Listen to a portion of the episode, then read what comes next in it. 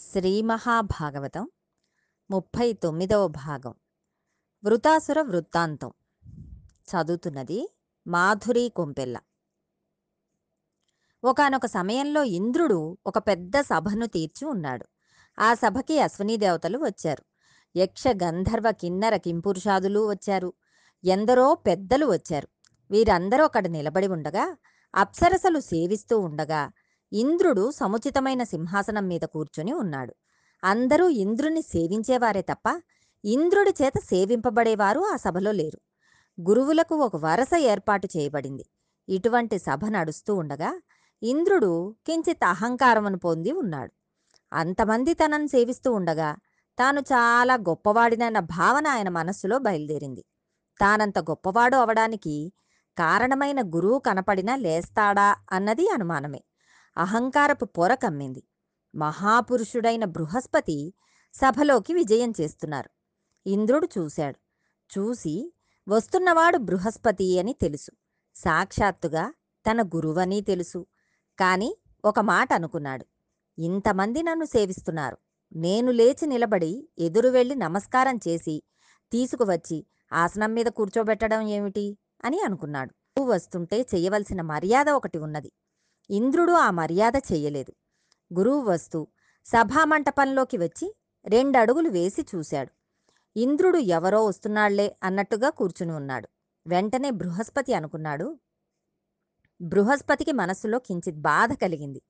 గురువు వస్తుంటే లేచి నిలబడని కారణం చేత ఇంద్రునికి కలిగిన మదవికారమును తొలగించాలని అనుకుని తిరిగి వెళ్ళిపోయాడు. కాని ఇంద్రుడు సభ ఆపలేదు. సభ నడిపించాడు. సభ అంతా అయిపోయింది. అందరూ వెళ్ళిపోయారు. అప్పుడు ఇంద్రుడు అనుకున్నాడు మనసులో అరెరే ఇంతమంది నన్ను సేవించడానికి కారణం ఈశ్వరానుగ్రహం. అటువంటి ఈశ్వరానుగ్రహాన్ని నాకు తెచ్చిపెట్టినది గురువు బృహస్పతి. అటువంటి గురువు సభకు వస్తుండగా సింహాసనాధిష్ఠితుడైన రాజు లేవకూడదని చెప్పినవాడు అధర్మంతో మాట్లాడినవాడు ఇంద్రుడనైన నేనే చేయకూడని పని చేశాను. నా వలన ఘోరాపచారం జరిగింది. ఖచ్చితంగా ఇది నన్ను కట్టి కుడిపి తీరుతుంది. దీనిని మా గురువులే ఆపాలి అని గబగబా పరిగెత్తుకుంటూ గురువుగారి ఇంటికి వెళ్ళాడు.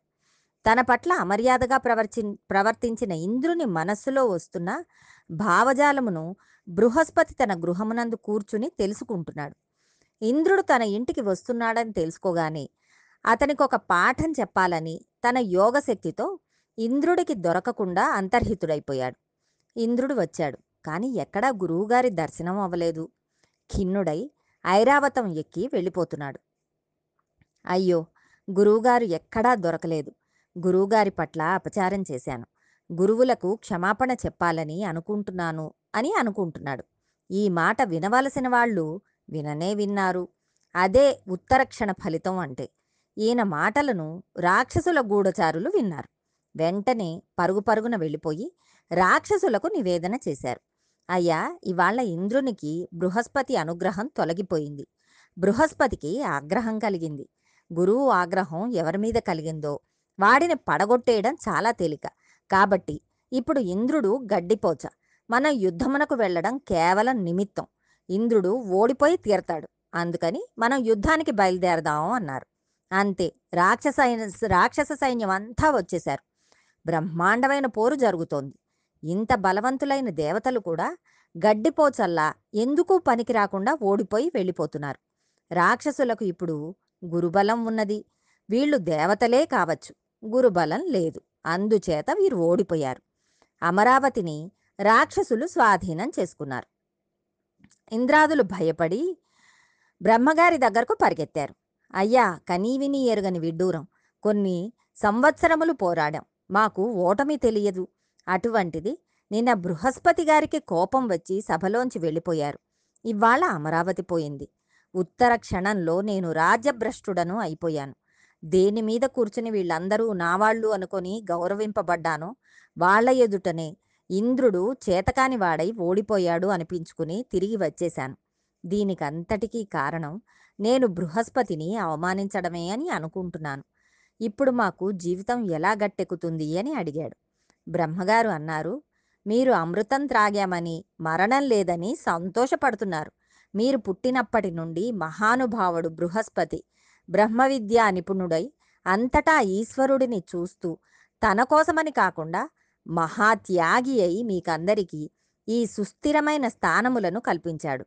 అటువంటి మహాపురుషుడిని ఎలా గౌరవించాలో మీకు చేత కాలేదంటే మీరు ఇవాళ మధించి ఉన్నారు. అందుకే మీరు సింహాసన భ్రష్టులయ్యారు. బ్రహ్మగారే తలచుకుంటే ఒకసారి బృహస్పతిని ప్రార్థన చేసి పిలవగలరు. కానీ గురువు పట్ల ఆయన చూపించిన మర్యాద చూడండి. మీకు దేనివల్ల రాజ్యం పోయినది? మీకు బాగా ఎరుక కలిగిందా అని అడిగారు. అప్పుడు వాళ్ళు అయ్యా మాకు బుద్ధి వచ్చింది. మాకు ఇప్పుడు గురువుల అనుగ్రహం కావాలి అని చెప్పారు. గురువుగారి అనుగ్రహం గురువుగారి నుంచే వస్తుంది. బ్రహ్మగారు దేవతలతో గురుస్థానం ఖాళీగా ఉండకూడదు. అందాక మీకు ఒక అభయం ఇస్తున్నాను. ఇప్పుడు మీరు ఒక గురువును ఆశ్రయించి గురువు అనుగ్రహమును పొందండి. ఆచార్య పురుషునిగా ఉండడానికి ఎవరు అర్హుడో వారి పాదములు పట్టుకోండి అన్నారు. అంటే వాళ్ళు మాకేం తెలుసు? మీరే సెలవివ్వండి అని అడిగారు. అప్పుడు బ్రహ్మ త్వష్ట అనే ప్రజాపతికి ఒక కుమారుడు ఉన్నాడు. వరసకి ఆయన మీకన్నా చాలా చిన్నవాడు. కానీ ఆత్మజ్ఞాని బ్రహ్మజ్ఞాని మీరు అటువంటి మహాపురుషుని సేవించి గురు పదవి ఎందు కూర్చోబెడితే ఆయన అనుగ్రహం చేత ఆయన ఆశీర్వచనం చేత మరల రాజ్య సంపదలు పొందగలరు. అందుకని మీరు వెళ్ళి త్వష్ట ప్రజాపతి కుమారుడైన విశ్వరూపుని ప్రార్థన చేయండి అన్నారు. అంతే వీళ్ళందరూ విశ్వరూపిని ఆశ్రయించారు. విశ్వరూపుడిని ప్రార్థన చేశారు. ఇప్పుడు మాకు గురువు అంటే ఎవరో తెలిసింది. సాక్షాత్తు శ్రీమన్నారాయణుడికి పరతత్వానికి గురువుకి తేడా లేదు. ఒకటే అయి ఉంటాడు. బ్రహ్మగారి రూపమే తండ్రిగా ఉంటుంది. అందుకే తండ్రి ఉపదేశం చేస్తే బ్రహ్మోపదేశమే. సోదరుడు ఇంద్రుని రూపంలో ఉంటాడు. అన్నగారిని సేవిస్తే దేవేంద్రుని సేవించినట్లు. అమ్మ భూదేవి రూపం. తోడబుట్టిన అక్క చెల్లెలు సాక్షాత్తు రాశీభూతమైన దయాస్వరూపములు. తన భావమే ధర్మస్వరూపం. అభ్యాగతుడు అగ్నిదేవుని రూపం. సర్వభూతములు కేశవుని రూపములు. అందుకని నీకు మేము తండ్రుల వరస అవుతాం ఎందుకంటే నువ్వు త్వష్ట ప్రజాపతి కుమారుడవు. కానీ ఇవాళ నీలో ఉన్న జ్ఞానమును మేము గుర్తించాం. నీ యందు గురుత్వమును చూసి నిన్ను పరతత్వంగా చూసి నీ పాదములకు మా శిరస్సు తాటించి నమస్కరిస్తున్నాము. మాకు ఆచార్యత్వాన్ని వహించి మళ్ళీ దేవేంద్రాది పదవులు వచ్చేట్లుగా అనుగ్రహాన్ని కటాక్షించు అన్నారు. ఆయన గురుపదవిని స్వీకరించి వచ్చాడు. వస్తూనే ఆయన ఒక మహోత్కృష్టమైన పని చేశాడు. రాక్షసులకు ఇవాళ్ళ ఇంత శక్తి ఎక్కడి నుంచి వచ్చింది అని బేరీజు వేశాడు. వారు ఆ శక్తిని శుక్రాచార్యుల వారి అనుగ్రహం నుండి పొందారని గ్రహించాడు. ఇప్పుడు దేవతలకు ఎంత శక్తి వస్తే ద్విగుణీకృత ఐశ్వర్యమును ఇంద్రుడు పొంది రాక్షసులను చంపగలడో లెక్కగట్టాలి. ఇది లెక్కగట్టడానికి ఆ తేజస్సును గణించగల శక్తి ఇక్కడ ఉండాలి. అది ఆచార్య పదవి అంటే అది గురుత్వం అంటే. ఇప్పుడు ఇంద్రుని కూర్చోబెట్టి నారాయణ కవచం ఉపదేశం చేశాడు. ఉపదేశం చేసి ఒక మాట చెప్పాడు. ఇంతకు పూర్వం ఈ నారాయణ కవచమును కౌశికుడు అనే బ్రాహ్మణుడు ఉపదేశం పొందాడు. ఆయన ఎడారిలో తిరుగుతూ ఉండగా నారాయణ కవచమునే ఉపదేశం తీసుకుని దానినే ధ్యానం చేస్తూ ప్రాణములను విడిచిపెట్టేశాడు. అప్పుడు ఆ నారాయణ కవచం తేజస్సు ఆయన అస్థికలకు పట్టేసింది. ఆయన అస్థిపంజరం ఆ ఎడారిలో ఇసుకలో పడిపోయి ఉండిపోయింది. చిత్రరథుడు అనే గంధర్వుడు ఆకాశ మార్గంలో భార్యలతో కలిసి విమానంలో వెళ్ళిపోతున్నాడు. ఆ విమానం ఎడారిలో పడిపోయి ఉన్న అస్థిపంజరంను దగ్గరకు వచ్చింది. రాగానే దానిని దాటడం మానేసి ఆ విమానం కింద పడిపోయింది. అందులోంచి గంధర్వుడు భార్యలతో బయటపడిపోయాడు అకస్మాత్తుగా విమానం భూమి మీద పడిపోయింది ఏమిటని తెల్లబోయాడు.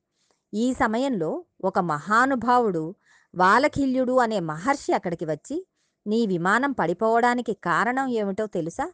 నారాయణ కవచం ఉపదేశం తీసుకుని నారాయణ కవచమును సశాస్త్రీయంగా ఉపాసన చేసిన ఒక మహాపురుషుడు కౌశికుడు అనే బ్రాహ్మణుడు. ఇక్కడ ధ్యానంలో శరీరం విడిచిపెట్టాడు. ఆ కవచ ప్రభావం అస్థికలకు ఉండిపోయింది. ఎవరూ ఆ అస్థికలను దాటి వెళ్ళలేరు. కాబట్టి నీవు ఆ అస్థికలను తీసి మూటగట్టి వాటిని దగ్గరలో ప్రవహిస్తున్న సరస్వతీ నదిలో నిమజ్జనం చేసి ఆ తదనంతరం నువ్వు స్నానం చేసి ఆచమనం చేసి మరల వచ్చి విమానం ఎక్కితే నీ విమానం కదులుతుంది అని అన్నాడు. ఆ చిత్రరథుడు ఎముకలనన్నిటినీ ఏరి మూటగట్టి తీసుకువెళ్ళి సరస్వతీ నదిలో నిమజ్జనం చేసి స్నానం చేసి ఆచమనం చేసి వచ్చి విమానం ఎక్కాడు. అప్పుడు విమానం ఆ ప్రదేశమును దాటి వెళ్ళింది. ఈ నారాయణ కవచమునకు ఉన్న శక్తి అంత గొప్పది. నీకు ఉపదేశం చేస్తున్నాను. స్వీకరించి ఆ నారాయణ కవచమును ఉపదేశం చేశాడు. ఇప్పుడు శుక్రాచార్యుల వారు రాక్షసులకు ఇచ్చిన శక్తి కన్నా ఇంద్రుడి శక్తి ఎక్కువైపోయింది. గురువుల అనుగ్రహం కలిగింది. అంతే రాక్షసులను అందరినీ ఓడించి మరల అమరావతిని స్వాధీనం చేసుకుని ఎంతో సంతోషంగా కాలం గడుపుతున్నాడు. భగవద్ అనుగ్రహంతో మరికొంత భాగం రేపు తెలుసుకుందాం.